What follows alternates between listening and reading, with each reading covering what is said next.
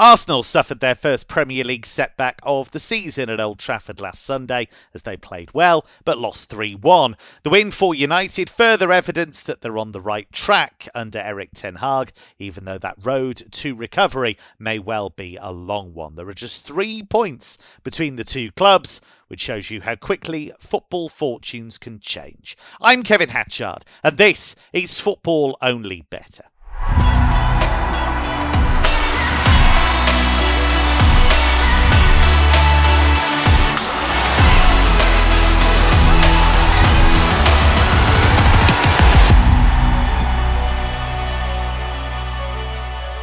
One thing that never changes is the standard of our top tipping team. Mark O'Haire has been crunching the numbers once again in the Bet Cave, so you don't have to. Mark, let's focus first on Arsenal's game against Everton. Firstly, how did you feel Arsenal performed at Old Trafford?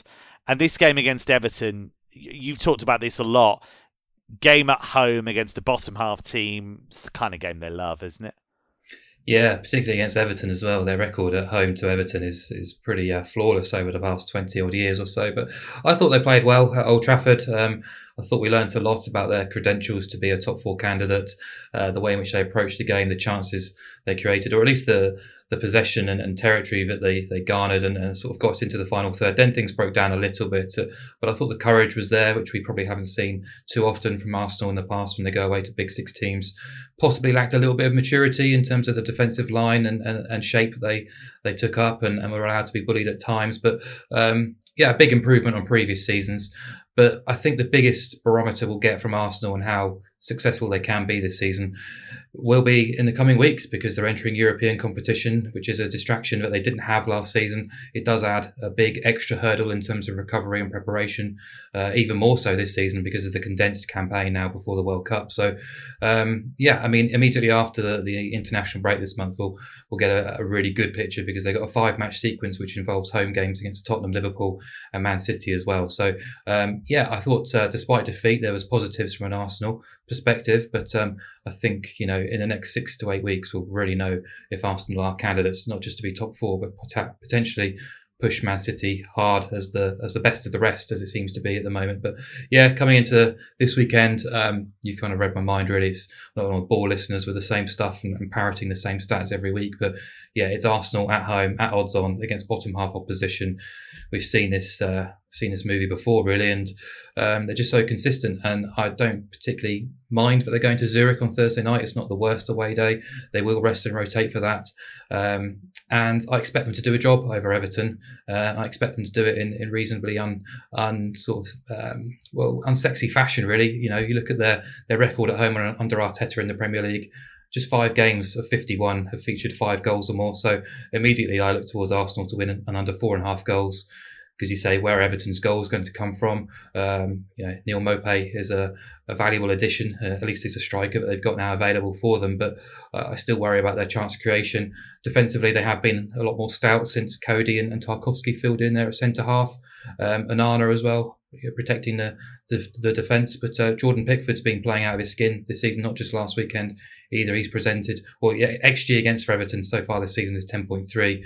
He's conceded six goals, so you know there's a big difference there between uh, the chances that they're allowing and the goals that they're conceding. So I do expect them to fall short. I don't expect them to offer a huge amount going forward. The price on Arsenal to win under four off goals is a little bit short. We can bolster it though from around about 1.8 to six to four, 2.48 on the sportsbook by just dipping in and backing Gabriel Jesus to either score or assist. Um, I thought he was brilliant despite um, all the physicality he suffered against Man United last week, and uh, I think he just continues to to sort of provide the finishing touch that Arsenal require. They've got so many you know, quality, inventive players now in forward areas. Martinelli's had a, a, cracking start to the campaign. Martin Odegaard as well. Um, yeah, I just expect him to, to be on the end of something or at least set someone up in, in what should be a, a relatively routine home win. Betfair trader and tipster Emmett O'Keefe is with us. He's very confused by the fact that Manchester United are winning games on a regular basis. It's very unsettling for him. Uh, they take on Crystal Palace at Selhurst Park. This feels like a really good test of where United are at, actually, doesn't it? Because you've got a Palace team that's got so much quality on the break, so many players that can hurt you if you're not structurally sound but United did look structurally sound against Arsenal. Yeah, I, I, I would totally agree. I think like the kind of the Leicester game, as as Mark Stinchcombe outlined, I think Leicester Leicester have been so poor this season that like United holding them to kind of a low XG and chance total is is, is, is nothing to be proud of. And in the Southampton away match, Southampton deserve a draw there really. Like Southampton slightly better XG figures and really push United back. And you were kind of worrying about the kind of lack of athleticism in the Man United team during that game. And even last last week, like I thought I thought Gabriel Jesus really got the better of uh, Martinez and Varane, and I still think there's serious question marks whether that centre half duo duo can be a kind of a be, be, can can really be kind of what you want for a team pushing for top four. Um, so I, I, kind of I think the match prices are pretty fair. I think I expect this to be to, to, be to be quite a close game. The bet I liked again is just in the goal score markets. Marcus Rashford's around a seven to one shot to score first which just just just seems a bit big given given he's playing as United central striker and United are around close to even even, even money to win the match. Of United's regular starters, he's the most most shots of any United player. He's kind of player that's kind of his, his, his confidence has seriously improved after being kind of on the floor the last 18 months. The one kind of caveat is that he clearly, I think, as well, he's a guy he, he loves the teams that, that kind of play the high line and give him space to run into. We saw that in, in, where he's been most successful have been the games against Arsenal, Liverpool, where he's had that space. And he might not have that against Palace, but even that said, just him playing as the central striker, the price is seven to one to score first and twelve to one, 12 to five scoring time is just a bit big. So that's the way I'd look. Our resident maths whiz and betting expert Mark Stinchcombe is with us once again. Stinch, Palace are a really interesting side because they've made these big strides under Patrick Vieira. But how far can they really go? Because you look at that top six and it seems locked off. Does Vieira still have the same set of objectives that Roy Hodgson had, for example? You keep us up, you maybe have a decent run in one of the cups, but that's about as far as they can go. What's their ceiling, do you think? Yeah, it's a good question because I think it probably applies to a lot of clubs, even outside the Premier League. Like, what actually do you want out of your your football team? Um, because you know, there's a lot of people that uh, criticize Norwich's approach, for example, but they have one season where they win every week in the championship and everyone's having a fantastic time out, you yeah. know, lovely away days or whatever. Then they go in the Premier League, they try and survive and you know they get they get some nice days out at some big grounds again. Obviously, don't get the the results that they want.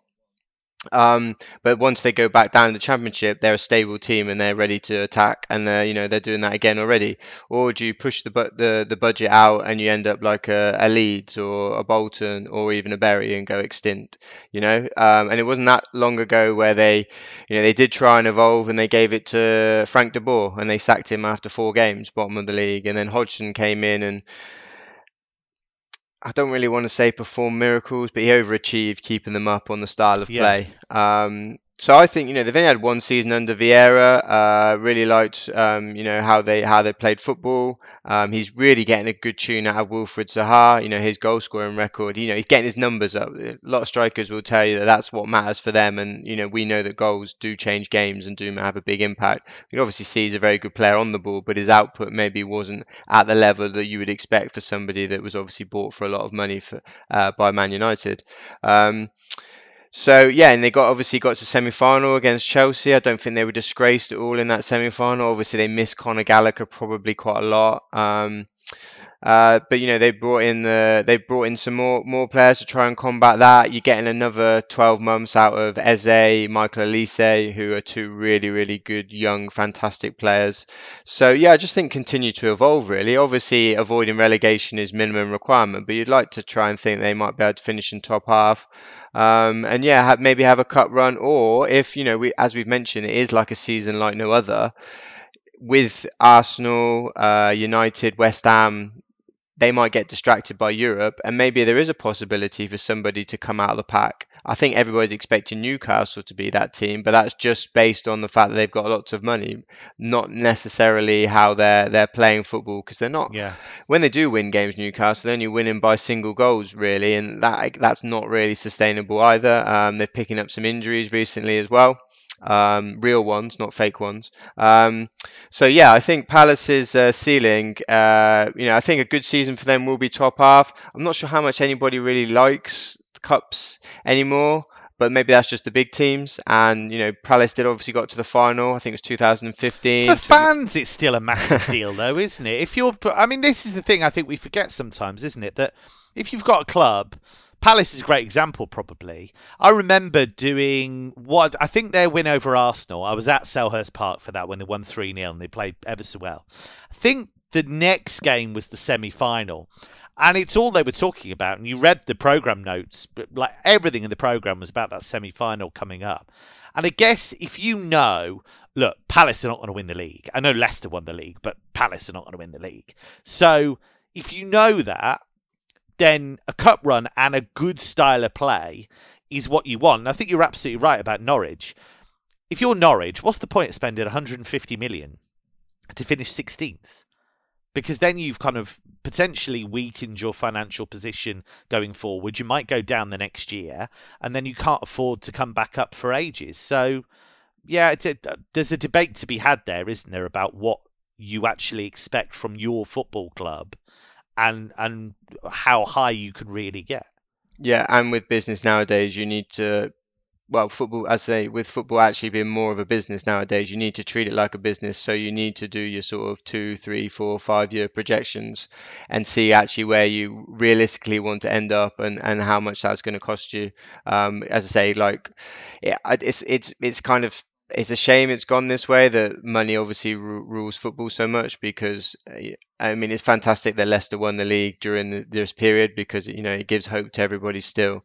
Um, but yeah, like you know, as you said, teams that are not in the big six in the Premier League if if they are probably going to stay up like we think Palace are like is it is it that exciting just surviving essentially? Um, so that that is a question. But anyway um, I do think actually in this match one thing you can look out for there's no markers available yet but uh, Man United have got a propensity for picking up uh, yellow cards um, especially this season and also uh, last season as well. And 16 of the last 21 away matches they've collected at least two or more cards. So you can either look at that market or you could look at some player booking multiples. Emmett mentioned how comfortable they were away at Leicester, yet three of the back four still managed to collect yellow cards. And you look at the likes of uh, Martinez, Malas, Malacia, I'm not sure if that's quite how you pronounce Malacia, it. Yeah. Uh, Diogo Dalot, uh, Bruno Fernandes. They like kick and then ask questions later. So you yes. could probably get some very nice doubles at, at, definitely double figure prices back in a few of those maybe to get booked uh, once you know the team lineups. Yeah, Malacia is a proper little pocket rocket. He he's aggressive, and I think that's why Erik Ten Hag likes him so much. Especially, uh, football... sorry, especially in a sorry, host... I was going to say like I think we I think we can say hostile. I think the Palace fans. I think they've evolved as well. I think they're they're fantastic. They're they're yeah, tifos and, and, banners. They're like, and I think they're getting even more people involved. And uh, they're not ultras, I wouldn't say, but I think they're the closest thing you maybe could find to ultras, and I think they're driving on the team even more. That atmosphere at Selhurst Park, um, it looks fantastic to me. Yeah, I totally agree with that completely. I, I, think it's a it's it's a great place as a as a journalist to work actually because the atmosphere there is sensational. Uh, this football season, you can get a helping hand with Betfair's popular Bet Builder. Easily add our most popular or fan favourite football selections to your bet slip in just one tap. T's and C's in the description. 18 plus. See gambleaware.org to Italy and Juventus have made a sloppy start to the season. Stinch, they've got Salernitana. Juventus kind of flickered into life a bit in Paris against PSG, but they were second best by quite a significant way, weren't they? Yeah, I think it was all about damage limitation in that game, and I think that's what they ended up managing to do. Basically, I mean, PSG were were one to three to win that match.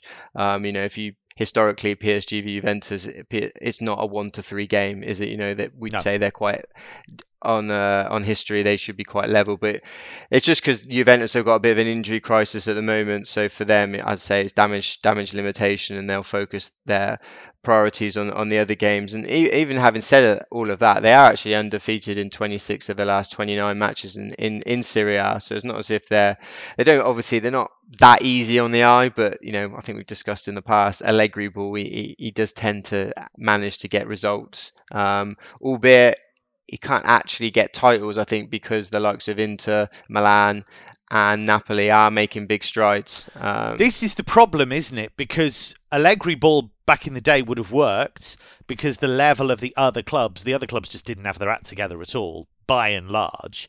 Now, Milan are well run and have just been taken over. Inter have got really good squad, despite the fact Suning are trying to make the books balance. Napoli, I'll freely admit, I got them completely wrong. I thought losing Koulibaly, Insigne, Mertens, or uh, Fabian Ruiz all in the same summer, I thought they were pff, gone for top four. And they've made some brilliant signings and they've just wiped the floor with Liverpool. So, yeah, I think you're right, Stinch. I think it's the fact that Juve have, have got a bit worse. Everybody else has gone past them. Exactly, exactly. So when they're playing these lesser lights, I think we can still we can still trust them, but we know the way they play football doesn't really lend itself to high scoring games. So yeah, Juve are four to eleven against Salernitana. So I was just looking at Juve to win and, and under three point five goals at evens. I think that's a, a nice boost, and I don't think you'll see people many people out there backing over three and a half goals anyway. I mean Juve's last eleven home wins have all been uh, under three and a half goals, and generally they're they're sort of two 0 one nils, not not two ones. They, they do have been keeping a lot of clean sheets. And I think we can trust it to be low scoring because they are missing the creativity creativity of the likes of Pogba, Di Maria, uh, Chiesa. Um, but I do think they've got enough to get the job done at both ends of the pitch because they've still got Vlahovic and Milik. You still, you know, they they are still very, very, very good strikers um, who are capable of scoring something out of nothing. I mean, we've seen Vlahovic from free kicks. um, I didn't know that he had that in his armory. Um, yeah, that's a new thing to frighten defenders with, isn't it? Yeah, and then we've got uh, Bonucci obviously in defence, and we've we've got Bremer from uh, Torino, who was one of the best defenders last season. So I think they've got enough basically at both ends of the pitch. And actually, since uh, Davide Nicola came in at Salernitana in February last season, and obviously did a fantastic job in keeping them up.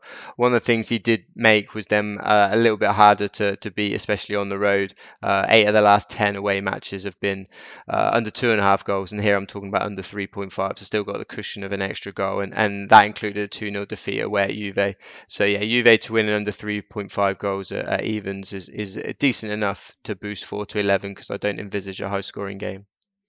We will come back to Stinch for another Serie A tip, actually. But first, it's Mark My Words, the feature in which I just came up with the title and uh, came up with a feature just to wrap around it. How this works is Mark O'Haire, the Mark in Mark My Words, uh, comes up with a European nap for us each weekend. And Mark, we're on the private jet and we are heading to France. Yes, uh, glamorous uh, Angers. Uh, I think it's a Stade Raymond Kopa Stadium or something like that. Um, yes. Um. Yeah. Yes, that's it. Um, yeah, I mean, I think the secret of goals in, in Ligue 1 has been uh, busted in recent weeks. I think many people are sort of cottoning on to the fact that uh, games have been pretty entertaining, goal filled, loads of red cards, loads of both teams to score winners as well. Um, it's Mark O'Haire's league, people. it is this season, yeah. And um, yeah, I mean, basically we've got two of the chief protagonists taking taking uh, taking on each other on Sunday, Angers and Montpellier. Uh, I think over two and a half goals at 1.85 is, is too big, and I think it will be sure to come kick off. Um, just in raw numbers terms, and I know this isn't a way to sort of price up games, but I think it's interesting enough that these two teams collectively have played 12 games this season, and over two and a half goals has landed in 10 over three and a half goals has landed in nine of those 12, and over four and a half has landed in five of those 12, with both teams scoring in eight. Um, they've failed to score just twice in those 12 and kept three clean sheets, and those 12 collective games are averaging 4.25 goals per game. So small samples, but pretty overwhelming stuff in favour of goals. Um, I think I've talked about Montpellier a couple of times already this season, but they are a team under the charge of Olivier Dall'Oglio who just um, are renowned really for their expansive approach. Traditionally, very much a, uh, a forward-thinking team, uh, but they've been doing some great stuff so far this season. But despite missing their chief playmaker Teji Savanier, who's been suspended for three games, he's back this weekend, uh, so I expect them to cause Angers plenty of problems. An Angers team who've had a bit of a troubling time during the summer. Uh, four teams go down in France this season. Uh, they've had a, a, basically a failed takeover through the summer and have been struggling to sort of um, fill their ranks with quality players after letting a few key players depart. And uh, they're struggling defensively. They've conceded 16 goals already. Uh, were absolutely sliced and diced by Lyon last weekend. But they do provide a threat going forward. And as I've said previously, Montpellier just cannot be trusted to keep their own back door shut. So I think this has got all the ingredients to be quite a, fun and exciting goal filled game. So um, overs is 1.85, uh, implies around about a, a 54% chance that we get three goals or more. And I think the league is operating around a 61% hit rate so far for overs, and these two teams are very much towards the top end of that too. So strong trends, and I think strong long term trends too, supporting the, the likelihood of a goal filled game. If you've never seen Teji Savanier play, treat yourself and watch this game uh, this weekend. He is fun. Uh, Lazio against Verona, then, Stinch. Are we going down the goals route here as well? Yeah, I think it's it sounds too obvious, but uh, I've had a look and I'm I'm quite happy to to get involved. I mean, over two and a half goals is, is less than eight to thirteen, and, and both teams to score is just four to six. So I think yeah, just a standard, throw them two together and get a nice ten to eleven of over two point five, and both teams to score. I mean, I quickly do the very quick Lazio stats. I think that we don't have, probably have to worry about them, them too much. Um, 23 of the last 30 have gone over 2.5, 16 of 22 at home. 13 of the last 18 have seen both teams score, and 11 of the last 15 at home. So very, very strong numbers for Lazio. Uh, Verona, 14 of their last 18 of matches have seen both teams score. But I think we have to uh, step back a little bit from that and obviously realise there's been a lot of change in Verona over the summer. They obviously lost Igor Tudor. Um, they lost Giovanni Simeone. They lost Antonio Barak. Sort of, you know, a lot of key personnel there. But he's quite... a really good player. He went to Fiorentina. Yes, think, yes, on one of those. He's excellent. Really yeah, one of player. those weird loan deals that uh, obviously some agents are getting extra payments out of. I don't know. Um, it's a bit bizarre, isn't it? Right? Nobody seems to do transfers anymore. You get all these weird loans. Um, there's obviously something dodgy going on, but there we go. Um, but I quite like Stinch that... investigates. That's our new show here on Betfair. Stinch investigates, digging think... into the seedy world of football transfers. Probably can't make any money in that, so I'm probably better concentrating on, on Israel second league corners instead. Um, but no, I quite like the the business that Verona have done uh, to bring to replace to replace those players. They got Thomas Henry from Venezia, who got nine goals last season, which I think is is a pretty decent return for a relegated team. He's already kicked off the season with two, and they got him on a free transfer. Um, I'm not sure how they managed that one. Um, again, maybe, probably nothing dodgy. It's only Italy. Um, Simone Verdi, they've got on loan, who once went for like you know 25 million pound plus when he moved to Napoli. He was very good at Torino previously. Um, he's obviously lost his way a little bit, but this is a, an opportunity for him to find his way back. And um, Kevin Lasagna, uh, he didn't score that many last season, but previously he's been quite good for Udinese. So I, I think that I think you know between those three they can do enough to to cause a few teams some damage and. Yeah, hopefully similar to last season. I mean, it was 3 3 at the Olimpico, and then Gio Simeone scored four in one game as they beat Lazio 4 1 at home. Um, I only need three goals here and both teams scoring, but uh, I would be uh, it would be great to watch if we saw a similar repeat to their two heads up last season. While Stinch uh, racks up the legal bills as several Serie A clubs come after him, uh, we will look at one of the big Champions League fixtures that's coming up soon the Erling Haaland derby between Manchester City and Borussia Dortmund. You can get a £5 free bet by staking a £5 bet builder on this game. T's and C's in the description 18 plus. See gambleaware.org. So I know it's early days. I know it's still a while until this City Dortmund game. But if we were to put a bet builder together for it, which way would we go? I'll start with Emmett.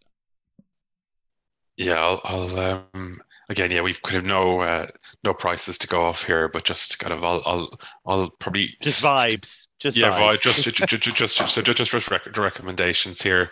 Yeah, I think maybe I think like probably Erling Haaland score assist, kind of Mark Stinchcombe's best as the obvious one, but it might be kind of slightly too too short a price here.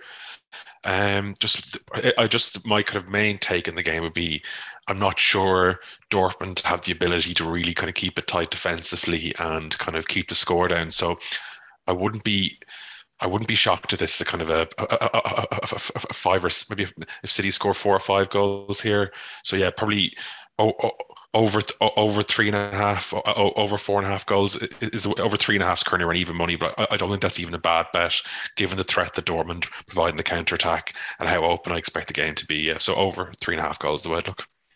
There's a nice little chunky start. Uh, Stinch, I'll give you the Haaland opportunity, but would you just go for him to score rather than score or assist because it might be a touch too short, or how would you go with it? No, I'm happy to make things quite juicy and go for something that doesn't happen very often, but because of the context of it's against his former club, I think maybe throwing him to be carded, probably looking at maybe five to one or even maybe six to one or something. Um, he doesn't get carded very often, but in the in the in Europe, He's uh, he's picked up the odd card in the big games. So uh, knockout tie against uh, Sevilla when he was at Dortmund, he got booked in both of those legs. Uh, he's been booked away at PSG, and he seems a lovely guy, but he may have some beef, or maybe the Dortmund defenders might try and get under his skin a little bit. So yeah, there could be an angle there. So yeah, er, Erling Haaland um, to get booked. I seem to remember he was in a really naughty mood in that away game at Sevilla. Wasn't that the one where he scored the penalty and then he leant down to Bono and shouted something? Not Bono, the U2 star, of course, Bono, the uh, Sevilla goalkeeper. I seem to remember he said something derogatory to him in that game. Uh, Mark, what have you got for us? Well, if the guys are being ballsy about things, I can just sort of play the open goal, shall I? Because uh, I think I, I, agree with Emmett. Uh, Dortmund are starting to grow on me. Um, wasn't impressed with their opening couple of outings, but they seem to be heading in the right direction now. That they got some key players back. Ozcan in, in midfield has made a difference, and I think Anthony Modeste gives that attack something a bit of something a bit different, a bit of variety, really. And Marco Reus is playing really well this season too. And midweek we saw the, the first outing of Süle and Schlotterbeck at centre half. But you know this is a, a big, big step up in class going to the Etihad now. So um, I'll just play the open goal and take Man City to win. You've got over three and a half goals and Haaland to to be carded too to sort of jump that price up anyhow. So um, yeah, I expect City to win with with room to spare. So cheers for leaving the, the ball on the on the line for me to tuck yes. in. Lovely stuff. Uh, just as a sign of how little my wife is interested and likes football, by the way, she thought for many years that Dortmund had an Irish striker called Mark O'Royce uh, because she'd heard me shouting that uh, in commentary and on voiceover for many years. So there we go. Mark O'Royce uh, leading the line uh, for Dortmund in midweek. That's all we have time for on this edition of Football Only Bettor. Please do remember to gamble responsibly. Lots of quality previews on our website, uh, betting.betfair.com. Plenty of podcasts in the Betfair family as well. We've got NFL Only Better, Cricket Only Better, Racing Only Better, and of course, in the racing world, the Wade In podcast as well. From Emmett, from Mark, from Stinch, and from me, it's goodbye for now.